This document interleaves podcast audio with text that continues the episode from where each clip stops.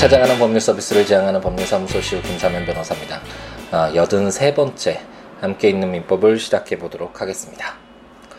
어, 제는 날씨가 너무 좋았잖아요. 어, 제 이제 아들을 데리고 어, 가족여행으로 어, 무창포 해수욕장인가요? 대천 해수욕장 어, 근처에 있는 어, 그 무창포 해수욕장에 이제 갯벌 체험을 하기 위해서 갔었는데 음, 아들이 너무 좋아하더라고요. 그 갯벌 속에 있는 어, 작은 개들 나 뭐 소라나 어, 뭐 바지락이나 이런 걸 캐기 위해서 장갑을 끼고 어, 뭐 그게 뭐라 그래요? 홈이라 그래야 되나요? 그것으로 어, 갯벌이가 흙 같은 것들을 막 파내서 아, 이렇게 바지락이나 개나 이런 것들 잡는 그 과정을 너무 좋아해서 정말 떼양볕이 비쳐있는 너무 좀 더운 날씨였는데 아, 몇 시간에 걸쳐서 어, 아, 갯벌에서 나오지 않으려고 어, 하는 모습을 보면서 어, 많이 좋았습니다. 그, 런 모습을 지켜보는 것도 좋고 물론 저는 이제 막 힘들어서 아, 그만 쉬자 이제 나가서 이제 충분히 잡았다 이렇게 에, 많이 유혹하기도 했는데 어, 아들은 뭐 전혀 움직일 생각 없이 몇 시간을 아, 그곳에서 아, 정말 즐겁게 시간을 보내더라고요. 그런 것을 보면서 아, 부모의 역할이라는 것이 아, 그런 기회를 많이 제공하는 것, 아, 본인이 좋아하고 아, 느낄 수 있고 호기심을 가질 수 있는 이런 기회들을 아, 제공하는 것이 정말 최선이 아닐까라는 그런 생각을 해봅니다.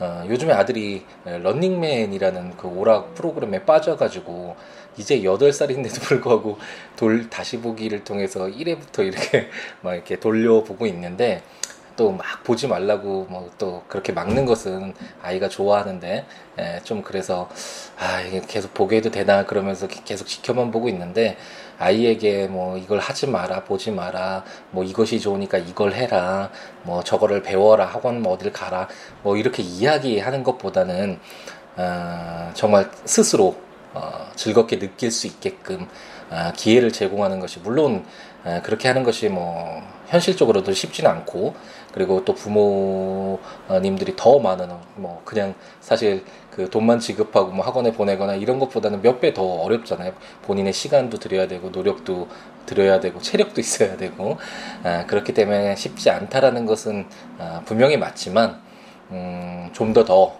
아, 직접 함께하면서 아, 그 기회를 제공하는 것이 정말 음, 최선의 에, 교육의 어떤 아, 모습이 아닐까 방향이 아닐까라는 그런 생각이 들었습니다.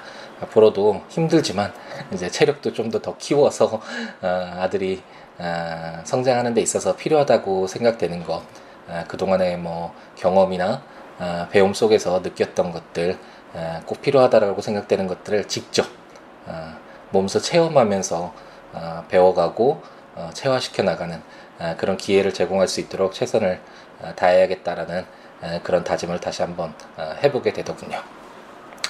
그러면 음, 이제 어제 말씀드렸듯이 지난번 시간에 말씀드렸듯이 이제 짧게 도입 멘트는 약간 줄이고 아, 함께 있는 민법, 민법 읽는 이런 시간에 좀 더더 더, 어, 집중해서 충실하기 위해서 아, 이제 함께 있는 민법으로 다시 어, 돌아와 보기로 하겠습니다. 어, 지난번 시간에 어, 이제 물권편 총정리라는 뭐 그렇게 이름을 붙이긴 했는데 물권편뿐만 아니라 어떤 뭐 민법이 어떤 법률이고 어, 민법이 어떻게 체계화되어 있고 어, 뭐 민법 총칙이나 물권편의 그런 어떤 기본 저, 중요한 내용들 에, 그런 것들을 한번 어, 스크린해보는 그런 시간을 가졌기 때문에 어, 오늘은 뭐 이렇게 복습은 그렇게 필요가 없을 것 같고 바로 어, 유치권에 관련된 규정 3개의 조문을 어, 읽어보는 시간을 가져보겠습니다. 어, 말씀드렸듯이 어, 이제 유치권부터는 그리고 유치권 그리고 이제 다음에 보게 될 질권 그리고 저당권 이것은 어, 소유권에 비해서 제한되는 물건이라고 말씀드렸죠. 근데 제한되는 물건이 음, 어떤 물건을 사용하는 데 초점을 두고 있는 용익 물건과 어떤 담보적인 그런 가치를 뽑아내서 하나의 물건으로 만드는 이런 담보 물건이 있는데 그동안 저희가 봐왔던 지상권, 지역권, 어, 전세권이죠. 이 세 가지는 용익 물건, 물건을 사용하는 데 초점을 둔 아, 물건인데 반해서 이제 앞으로 보게 될 유치권, 질권, 아, 저당권은 담보 물건이다. 라는 설명을 드렸고 아, 담보 물건은 어떤 것이다 라는 것을 어, 지난번 이제 끝 마무리쯤에 에, 잠깐 언급해 드렸던 것 같은데 차차 이제 읽어 나가다 보면 아 이래서 담보 물건이라고 하는구나 담보 물건이 뭐 용의 물건에 비해서 아니면 뭐 소유권에 비해서 아 이런 특징을 가지는 것이구나라는 것을 자연스럽게 이해하실 수 있, 있, 있, 아, 있지 않을까라는 그런 생각을 해봅니다. 그러면 이제 유치권과 관련된 첫 번째 320조, 제 320조를 한번 읽어볼 텐데, 유치권의 내용이라는 제목으로 제 1항, 타인의 물건 또는 유가증권을 점유한 자는 그 물건이나 유가증권에 관하여 생긴 채권이 변제기에 있는 경우에는 변제를 받을 때까지 그 물건 또는 유가증권을 유치할 권리가 있다. 제2항, 전항의 규정은 그 점유가 불법 행위로 인한 경우에 적용하지 아니한다. 라고 규정하고 있습니다. 이제 저희가 이 물권편에 관련된 이런 아, 조문들을 읽어 나가면서 특히 그 어떤 제도가 나왔을 때 뭐 지적 지역권이든 지상권이든 전세권이든 소유권이든 첫 번째 그 조문이 그 물건이 어떤 것이다라는 것을 담고 있다라는 것을 아, 저희가 지금까지 확인해 왔었죠. 이제 320조도 유치권 시작하면서 아 유치권이라는 것이 아 이런 권리가 물건이구나라는 점을 아, 잘 아, 보여주고 있다라고 할 수 있겠습니다. 어, 지난번 시간에 예로 잠깐 그 언급해 드리긴 했었는데 그 예를 다시 한번 가지고 와서 유치권이 어떤 것인지 한번 이해를 해보도록 하죠. 이제 갑돌이가 매우 고가의 이제 시계가 있었는데 어, 그 시계를 이제 애지중지하면서 보관하고 있었는데 어느 날 실수로 그 시계 유리가 이제 깨졌다고 한번 가정을 해보죠. 그래서 너무 놀라서 유명한 시계 수리공인 을돌이를 찾아가서 이제 수리를 맡겼습니다. 근데 이제 시계를 맡기고 났는데 갑자기 좀 경제적으로 어려워졌다라고 한번 가정해보죠. 그래서 시계를 찾지 못했습니다. 그 시계 수리비를 지급하지 못해서 어 그래서 찾지 못하고 있는 상황인데 어, 그 시계를 꼭 사용해야 되는 어떤 뭐 사정이 생겼다고 해보죠. 그래서 갑돌이가 을돌이를 찾아가서 아, 너무 급한데 그 시계 잠깐 사용하게끔 좀 돌려달라. 그 시계 수리비는 아, 나중에 드리겠다. 며칠 후에 드리겠다. 이렇게 이야기를 했습니다. 그랬을 때 을돌이가 어떻게 대응을 할까요? 순순히 어, 갑돌이를 보고 그래 시계 사용하고 수리비는 천천히 줘. 뭐 이렇게 얘기를 하는 경우도 드물지만 뭐 있겠지만 대다수는 내가 그 수리비를 받을 수 있을지 없을지 어떻게 하느냐 이거 담보라도 내가 이거 시계 가지고 있어야지 어 내가 이거 수리비를 나중에 반환받을 수 있 는 거 아니냐 라고 얘기하는 것이 일반적이겠죠. 이것이 바로 어, 담보물건의 특징이라고 말씀드렸죠. 이 시계를 어떻게 사용한다라는 데 초점을 두는 용의 물건과 다르게 어, 담보적 측면, 이 시계를 이 시계 수리공인 을돌이가 사용하는 것은 아니죠. 그냥 이 시계를 가지고 있음으로 해서 만약 어, 나중에 후에 어, 자기의 수리비 채권을 받지 못했을 때에는 이 시계를 가지고 어떻게 뭐, 뭐, 나중에 경매를 신청하든지 아니면 이제 오늘 읽게 되겠지만 322조를 통해서 보겠지만 뭐 이것을 내 것으로 직접 변제 충당한다든지 어쨌든 뭐 이 시계를 가지고 자기의 수리비 채권을 좀 보전할 필요가 있잖아요. 어, 이렇게 담보로서의 기능을 하는 아, 그런 물건이 바로 유치권이다 라고 생각을 어, 하시면 될 것 같습니다. 이제 이것을 보면 어, 아, 이거 용인 물건과 이제 담보 물건이 정말 다르구나. 사용, 지상권이나 지역권이나 전세권은 그 부동산을 사용하는 데 굉장히 초점을 뒀었잖아요. 타인의 뭐 토지나 타인의 목, 그 목적물을 사용하는 데 초점을 뒀는데, 어, 여기서는 그 시계를 가지고 있으면서 담보로 삼으면서, 어, 자기가 그 앞으로 받게 될 그 시계, 배, 시가, 시계 수리비 그 채권을 어, 담보하기 위한 어, 권리가 바로 물건이 에, 바로 담보 물건이고 그 중에 아, 유치권은 이제 타인의 물건, 그러니까 갑돌이 물건이죠. 그 물건에 관하여 생긴 채권이 이 물건을 수리하면서 어, 생, 어, 발생한 수리비 채권이잖아요. 그럼 그 물건에 관하여 생긴 채권이고 그렇기 때문에 이런 채권이 변제기에 있는 경우에는 이제 수, 시계 수리 다 하면 돈 달라고 할 수 있는 어, 돈 달라 할 수 있는 그렇게 어, 그런 지위에 있게 되죠. 변제기라는 건 저희가 민법 총칙 읽으면서 어, 기간 계산이나 뭐 기한이나 이런 어, 조문들을 읽을 때 제가 설명을 드렸는데 쉽게 뭐 말씀드리면 돈 받을 수 있는 시기 만약 갑돌이가 을돌이에게 어, 10만 원을 빌려주면서 3일 있다 꼭 갚아야 돼 그러면 그 3일이 지났을 때가 바로 변제기겠죠 돈을 갚아야 되는 그런 시기가 바로 변제기라고 할 수 있는데 어쨌든 어, 시계 수리비 같은 경우에는 시계를 수리 다 하면 어, 받을 수 있는 변제기에 있는 경우라고 할 수 있겠죠. 어, 이런 경우에는 변제를 받을 때까지 시계 수리비를 받을 때까지 을돌이가 그 물건을 유치할 권리가 있다. 아, 점유한다라고 생각하시면 아, 편할 것 같아요. 자기 수중에 두고 그 시계를 보관하면서 어, 시계 수리비를 돌려받을 때까지 아, 안 돌려줄 수 있다. 아, 그런 권리가 바로 아, 유치권이다라고 생각하시면 될 것 같고 하지만 이 점유가 그 시계가 어, 갑돌이가 을돌이에게 이게 시계 수리해달라고 맡긴 것이 아니라 을돌이가 그냥 강, 좀 불법적으로 뭐 훔쳐 훔쳐왔다고 해야 되나요? 뭐 어떤 이런 어, 어떤 불법 행위에 의한 점유가 시작된 경우에는 이런 유치권이 인정되지 않는다라고 어, 뭐 규정하고 제 2항에서 규정하고 있습니다. 당연하겠죠. 그것은 울돌이가 몰래 훔쳐와서 어, 뭐그 시계 유리 수선했다라고 하더라도 어, 그런 경우에까지 유치권을 인정하면서 울돌이를 보호할 필요가 없겠죠. 아, 그런 것이 바로 아, 이렇게 담보적인 아, 기능을 하는 물건이 바로 유치권이다. 라고 생각하시면 될 것 같고 어, 제가 뭐 이 시계를 예로 들기, 어, 들기는 했지만 어, 거리 지나가다 보면 이렇게 공사를 좀 하다 하다가 만 그게 대다수의 경우에는 처음에 뭐 시행사가 이제 공사를 뭐 계획하고 시공사를 통해서 공사를 진행하는데 그 건축비나 이런 어떤 비용을 어, 충당하지 못해서 어, 결국은 어, 공사를 진행하지 못하는 그런 경우에 그 공사와 관련된 여러 채권자들이 있겠죠. 그런 채권자들이 유치권 행사 중입니다. 뭐 이러면서 이렇게 현수막 걸어놓고 이런 경우들을 어, 보시는 경우가 꽤 있을 것 같은데 어, 저도 여러 번 본 것 같거든요. 어, 그게 바로 유치권입니다. 그 건물 짓는 그 물건에 관해서 생긴 채권이잖아요. 그 뭐 물건 그, 그 공사를 하는데 뭐 공사 자재를 뭐그 어, 투자를 했던지 아니면 그 공사와 관련된 뭐 천 선납금을 지급하면서 투자금을 거기에 뭐 어, 그 공사에 자기 비용을 투입했던지 어쨌든 그 공사 관련된 그 채권이 이제 받을 변제기에 있는 경우에 그 변제 받을 때까지 그 물건 그러니까 그 공사 중인 그 건물에 대해서 어, 유치를 한다. 그러니까 타, 타인이 다른 사람들이 아, 이 건물에 대해서 권리 행사를 하지 마라. 내가 유치권 있다, 점유할 권리가 있다라고 표시한 것이 아, 그것이 바로 유치권이다. 우리가 일상생활에서도 꽤 아, 이렇게 확인할 수 있는 아, 그런 물건 중에 하나가 바로 유치권이다라고 생각하시면 될 것 같습니다.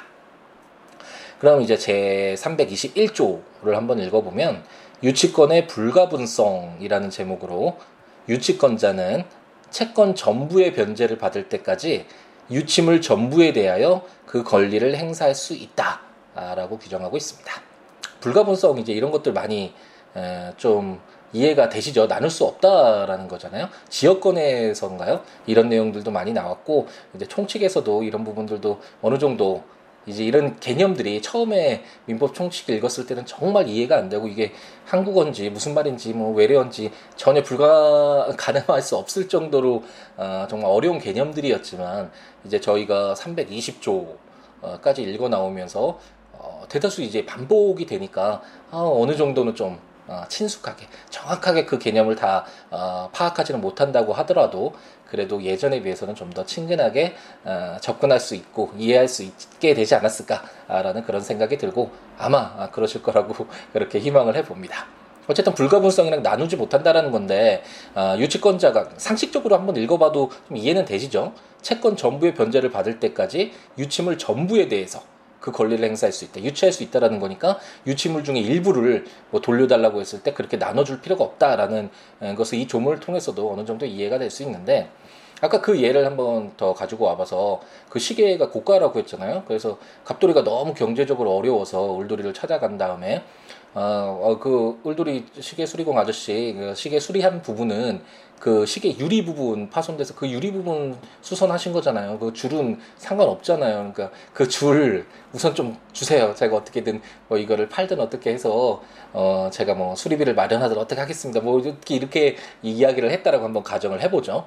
그랬을 때 울돌이가 그 뭐 시계 줄 부분을 띄어서 줄 수도 있겠지만 어쨌든 유치권이라는 것 자체가 어, 자신의 채권을 어, 보존받기 위해서 담보하기 위해서 그 시계를 어, 유치하고 있는 거잖아요. 어, 그렇기 때문에 일부를 줄 의무가 있는 것은 아니고 유치물 전부에 대해서 그 시계 비록 수리한 부분은 그 유리 부분이더라도 이거 유치물 전부인 그 시계 전체를 유치하면서 어, 자신의 유치권을 행사할 수 있다라고 321조에서 어, 규정하고 있습니다. 상식적으로도 그게 맞겠죠. 뭐 그 자기가 어, 그 물건의 일부에 대해서 어떻게 뭐 채권이 생겼다고 해서 그 일부만 어떻게 나눠서 유치권을 행사한다고 하면 오히려 더 법률 관계가 너무 복잡해질 수 있잖아요. 어, 그렇기 때문에 담보라는 그런 성격을 강조해서 만약 용익 물건이나 그러면 좀 더 그 물건을 활용할 필요가 있겠죠. 사회 경제적으로 봤을 때는 최대한 어쨌든 가치를 어, 상승시키는 쪽으로 방향을 잡고 어, 뭐 이렇게 부분 나눌 수도 있고 이럴 수도 있잖아요. 하지만 어, 담보 물건은 어떤 물건을 사용한다라기보다는 어, 채권을 자신의 채권을 보존하기 위한 담보하기 위한 그런 역할이기 때문에 어, 뭐 이렇게 불가분성을 인정한다고 하더라도 어, 그렇게 어, 채무자에게 어, 불리한 것은 아니지 않나라는 그런 생각이 듭니다. 그럼 이제 오늘의 마지막이라고 할 수 있는 322조를 한번 볼 텐데 어, 이 322조를 보면 이제 어, 담보 물건의 어, 어떤 속성이랄까요? 아, 이것이 무엇이다라는 것을 어느 정도 좀 명확히 할 수 있을 것 같은데 제 322조는 경매 간이 변제 충당이라는 제목으로 제 1항 유치권자는 채권의 변제를 받기 위하여 유치물을 경매할 수 있다. 제2항 정당한 이유 있는 때에는 유치권자는 감정인의 평가에 의하여 유치물로 직접 변제에 충당할 것을 법원에 청구할 수 있다. 이 경우에는 유치권자는 미리 채무자에게 통지하여야 한다. 라고 규정하고 있습니다. 담보로 한다라는 게 어떤 의미인가요? 그 시계 수리공인 을돌이가 그 시계를 갖고 싶어서 담보로 유치할까요? 물론 시계가 너무 고가일 경우에는 뭐 그런 욕심이 날 수도 있지만 아, 그렇지는 않죠. 그 시계를 갖기 위한 것이 아니라 담보로 한다라는 것은 돈, 시계 수리비를 받고자 하는 거잖아요. 결국 을두리의 목적은 바로 시계 수리비를 받는 것이죠.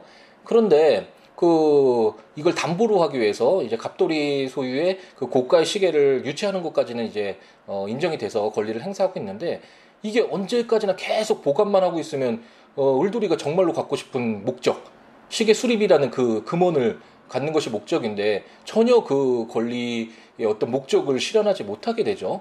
그럼 담보 물건이 사실 인정되는 큰 의미가 없잖아요. 갑돌이가 그 시계를 너무 소중히 여기는 어, 나머지 어떻게든 뭐 돈을 구해서 어, 돈을 주고 다시 그 유치권 풀고 그 시계를 가져오는 게 가장 뭐 행복한 시나리오겠지만 만약 그렇게 되지 못했을 경우에는 을돌이가 그럼 계속해서 그 시계를 어, 유치만 하고 있어야 되느냐 어, 이런 질문이 생길 수도 있겠죠. 322조는 어, 바로 이런 측면에서 어떤 답을 어, 주는 이런 제도가 담보 물건이 인정되는 어, 그런 이유가 무엇인가라는 것들을 명확하게 좀 보여주는 규정이라고 할 수 있는데 어, 을돌이의 어떤 목적은 시계 수리비 어, 현금을 받는 거죠. 금원을 받는 것이기 때문에 그 시계를 계속 유치만 하고 있는 것이 아니라 채권의 변제를 받기 위해서 이제 경매를 할 수 있다라는 이 경매 어, 신청권을 인정을 하고 있는 것이죠. 경매라는 것은 제가 예전에 어, 민법, 민사소송법, 민사집행법 이렇게 설명을 드리면서 어느 정도 설명을 드렸던 것 같은데 이런 뭐 저당권에서 흔히 많이 쓰지만 뭔가 담보로 이제 묶어뒀어요. 자기의 어떤 채권을 보존하기 위해서. 근데 채무자가 그 돈을 갚지 않았을 때 어쨌든 그 담보권자는 그 담보물을 통해서 자기의 채권을 어, 회수를 해야 되겠죠. 그랬을 때 인정될 수 있는 것이 이런 어, 경매 같은 걸 통해서 그 목적물을 제3자에게 이제 파는 거죠.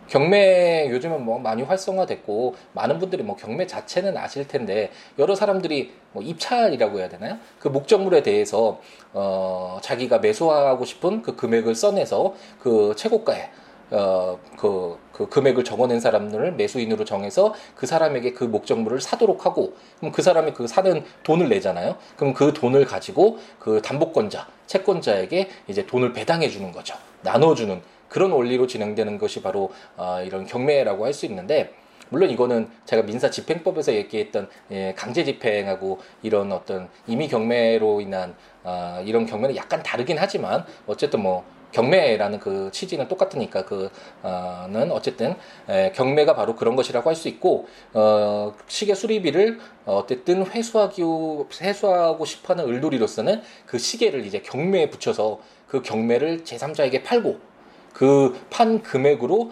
자기의 채권을 이제 회수를 배당을 받아서 회수를 할 수 있는 것이죠.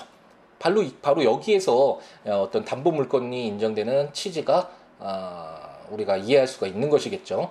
그 어떤 담보 물건, 담보로 잡은 그 물건을 내가 나중에 갖기 위해서 어, 어떤 이런 물건을 인정하는 것이 아니라 담보 물건을 인정하는 것이 아니라 어, 중, 어, 어떤 종국적으로는 그 자기가 유치하거나 뭐 나중에 저당을 저당으로 잡은 물건이거나 이런 어떤 담보물을 나중에 환가해서 어떤 돈으로 바꿔서 자기의 채권을 회수하는 아, 그런 권리까지 아, 인정되는 것이 바로 이런 담보 물건의 특징이다라고 생각하시면 될 것 같고 제 2항에서는 물론 이렇게 어, 시계를 경매를 청구해서 이렇게 팔아가지고 그, 어, 그 대금을 이제 배당받아서 회수할 수도 있지만 굉장히 절차가 복잡하고 또 이런 유치권 같은 경우에는 음, 뭐 이런 저당권에 비해서는 어쨌든 이게 물건에 관하여 생긴 채권이다 보니까 그 금액이 소액일 경우가 어, 많이 있을 수가 있잖아요.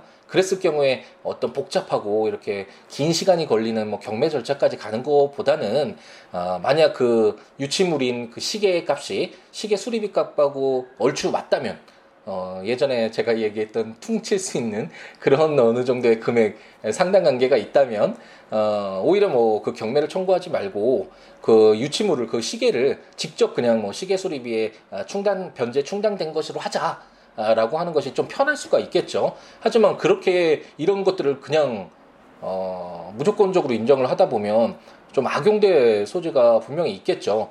어, 처음에는 뭐 100, 어, 10만 원을 어, 빌려줬는데 그 10만 원의 에, 담보로 어, 이거는 뭐 유치권과는 약간 상관없을 수도 있지만 뭐 담보로 뭐 100만 원에 해당하는 어떤 담보물을 받았다고 하죠. 그래서 이 담보물을 가지고 있다가 제가 저 그 금원을 빌려간 사람이 10만 원을 갚지 못했다라는 그런 이유로 딱 그 기간이 변제기가 지나자마자 그 100만 원을 뭐 자기 것으로 한다. 직접 변제 충당했다.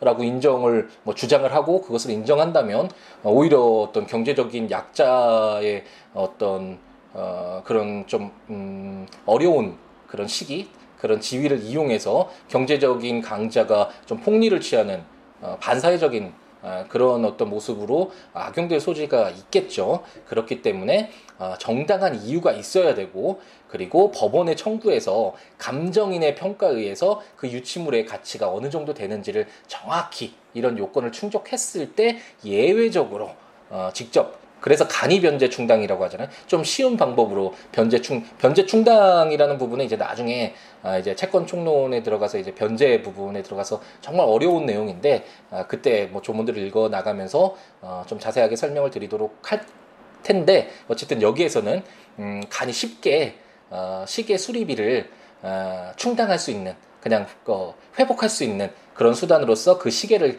그냥 내 것으로 하겠다라는 이런 방법도 좀 엄격한 요건 하에서 어, 인정될 수 있다. 라는 정도로 이해하시면 될 것 같고 이 경우에는 어, 채무자인 갑돌이가 어, 그 시계 아, 내가 어떻게든 돈 구해서 빨리 돈 주고 그 시계 내가 가져야 돼 팔면 안 돼 뭐 이렇게 네 것으로 하면 안 돼 이런 경우가 있을 수 있잖아요 그렇기 때문에 채무자를 보호하기 위해서 채무자에게도 통지까지도 해야 된다라는 이런 요건들을 좀 여러 가지 엄격한 요건 하에서 어, 이렇게 간이변제 충당이 인정될 수 있다. 라는 어, 조항을 제 322조 제 2항에서 어, 규정하고 있다라고 생각하시면 될 것 같습니다. 사실 지금 이제 세 개의 조문을 읽었지만 이것만 보더라도 아 담보 물건이라는 것이 이런 것이구나라는 것이 어느 정도 그림은 그려지시죠. 그리고 저희가 지금까지 보았던 지상권, 지역권, 전세권을 통해서 보았던 아, 그런 용익 물건과는 정말 많이 다르구나. 라는 것이 어느 정도 어, 짐작이 되실 거라고 생각을 하시 어, 어, 짐작이 되고요. 그렇기 때문에 어떤 이런 전제에서 이런 사전적인 지식 하에서 어, 이제 읽어 나가면 훨씬 더 이해가 빠르고 아 이 제도는 이렇구나. 어 유치권과 질권과 저당권은 똑같은 담보 물건인데 아 어떤 어떤 특징이 있고 어떤 어떻게 다르구나라는 이런 비교도 좀 더 쉽게 되는 것이죠. 그러니까 이런 어떤 어, 전, 어, 사전 지식이 없는 상태에서 무조건 유치권은 이런 것이다 조문 읽고 문제 풀고 이렇게 에, 공부를 하시지 마시고 어쨌든 음, 좀 전체적인 시각에서 바라보고 아, 구체적인 내용을 채워가는 방향으로 아, 공부를 하는 것이 좋다라고 아, 제가 거듭 말씀을 어, 드리네요. 네, 어쨌든 이제 퇴근하기 전에 잠깐 이제 어, 좀 빠르게 한번 어, 쓸데없는 법률과 약간 다른 쓸데없다라고는 생각하지 않으니까 제가 얘기는 하겠죠. 쓸데없는 것은 아니지만 어쨌든 법률과는 다른 내용은 약간 좀 줄이고 이렇게 법률에 좀 더 집중을 해서 어, 좀 어, 많은 분들이 어, 법률에 대해서 좀 더 친숙해지고 많은 정보, 지식을 얻고자 하는 분들에게 좀 더 유익하게 방송이 되도록 노력하자라는 그런 어, 생각들은 기존부터 가지고 있었으니까 이런 식으로 이런 방법으로도 많이 이제 진행을 하면서 좀 빨리 민법 함께 있는 민법 저희가 처음 음, 가졌던 그 목표점 한번 민법을 전체 1100조가 넘는 이 조문들을 한번 완독을 해보자는 천천히 천천히 손잡고 같이 걸어가면서 한번 완독하자는 아, 이 목표점을 향해서 좀 더 스피드를 내서 한번 읽어 나가 보도록 하겠습니다. 이제 조문들을 계속 그때 언젠가요? 한 초반부였나요? 어떤 분이 조문을 좀 천천히 읽어주세요라고 어, 제안을 주셔서 최대한 천천히 읽고는 있지만 아무래도 직접 보면서 들으시는 것이 더 좋을 수도 있겠죠. 어, 그래서 조문을 좀 더 확인하고 싶으신 분은 국가법령정보센터 어, 우리 민법 우리나라에서 시행되고 있는 법률 모두 다 어, 검색해 보실 수 있으니까 민법 치셔서 320조 이렇게 내려오셔서 읽어보시면 어, 제가 지금 읽어드렸던 내용, 제가 설명드렸던 내용들이 아 이렇게 조문이 이렇게 규정되어 있구나라는 걸 확인하실 수 있겠죠. 이렇게 보셔도 좋고 제가 발간 전자책으로 발간한 함께 있는 민법, 민법 총칙, 물권편, 채권 총론까지 발간됐는데 이제 뭐 예스24나 알라딘이나 뭐 이런 대형 서점에서도 구입하실 수 있으니까 구입, 구입하셔서 좀 더좀 좀 편한 건 있잖아요. 이렇게 한 번에 검색해 볼 수 있고 그리고 조문뿐만 아니라 제가 말씀드리는 이런 내용들이 설명이 있다라는 점에서 좀 편리할 수 있으니까 구입하셔서 어, 보시면서 들으셔도 좋고 어, 이런 전제책에 있는 내용들을 제가 블로그에 posting을 하고 있으니까 어, siwoolaw.net siwo.net 제 블로그에 오셔서 해당 조문과 설명들 보시면서 아, 이렇게 팟캐스트를 들으셔도 아, 도움이 되지 않을까라는 그런 생각이 듭니다. 네, 어떤 음, 법률적으로 문제가 돼서 상담하시려는 분이나 아니면 개인적으로 연락을 취해서 관계 맺기를 원하시는 분은 언제든지 연락 주시고 어, siwo.net 블로그를 통해서나 아니면 02-6959-9970 전화 주시거나 아, siwo 골뱅이 gmail.com 메일 주셔도 되고 아, 트위트컴 siwo 아, 아마 페이스북도 siwo 올 텐데 SNS를 통해서도 연락 주셔서 아, 서로 관계 맺기 그래서 서로 살아가는 이야기 예, 주고받으면서 이렇게 함께 도움받는 예, 그런 관계가 아, 되었으면 아, 좋겠고 많이 연락 주시고 음, 의견을 주셨으면 아, 좋겠습니다. 이제 월요일인데 또 한 주 열심히 어, 채워야겠죠. 제가 참 좋아하는 내 생에 가장 아름다운 일주일이 될 수 있도록 오늘 하루 정말 잘 채우셨기를 바라고 약간 부족했다라고 생각되시는 분은 오늘 저녁 아, 또 충분히 휴식하신 뒤에 내일부터 아직 늦지 않았으니까 또 힘차게 또 행복하게 아, 하루하루 채워갔으면 좋겠습니다. 다음 시간에 이제 유치권 이제 중간 부분 아, 이제 어떤 내용을 담고 있는지 그런 조문들을 가지고 다시 찾아뵙도록 하겠습니다. 오늘 하루도 행복하게 채우시기 바랍니다. 감사합니다.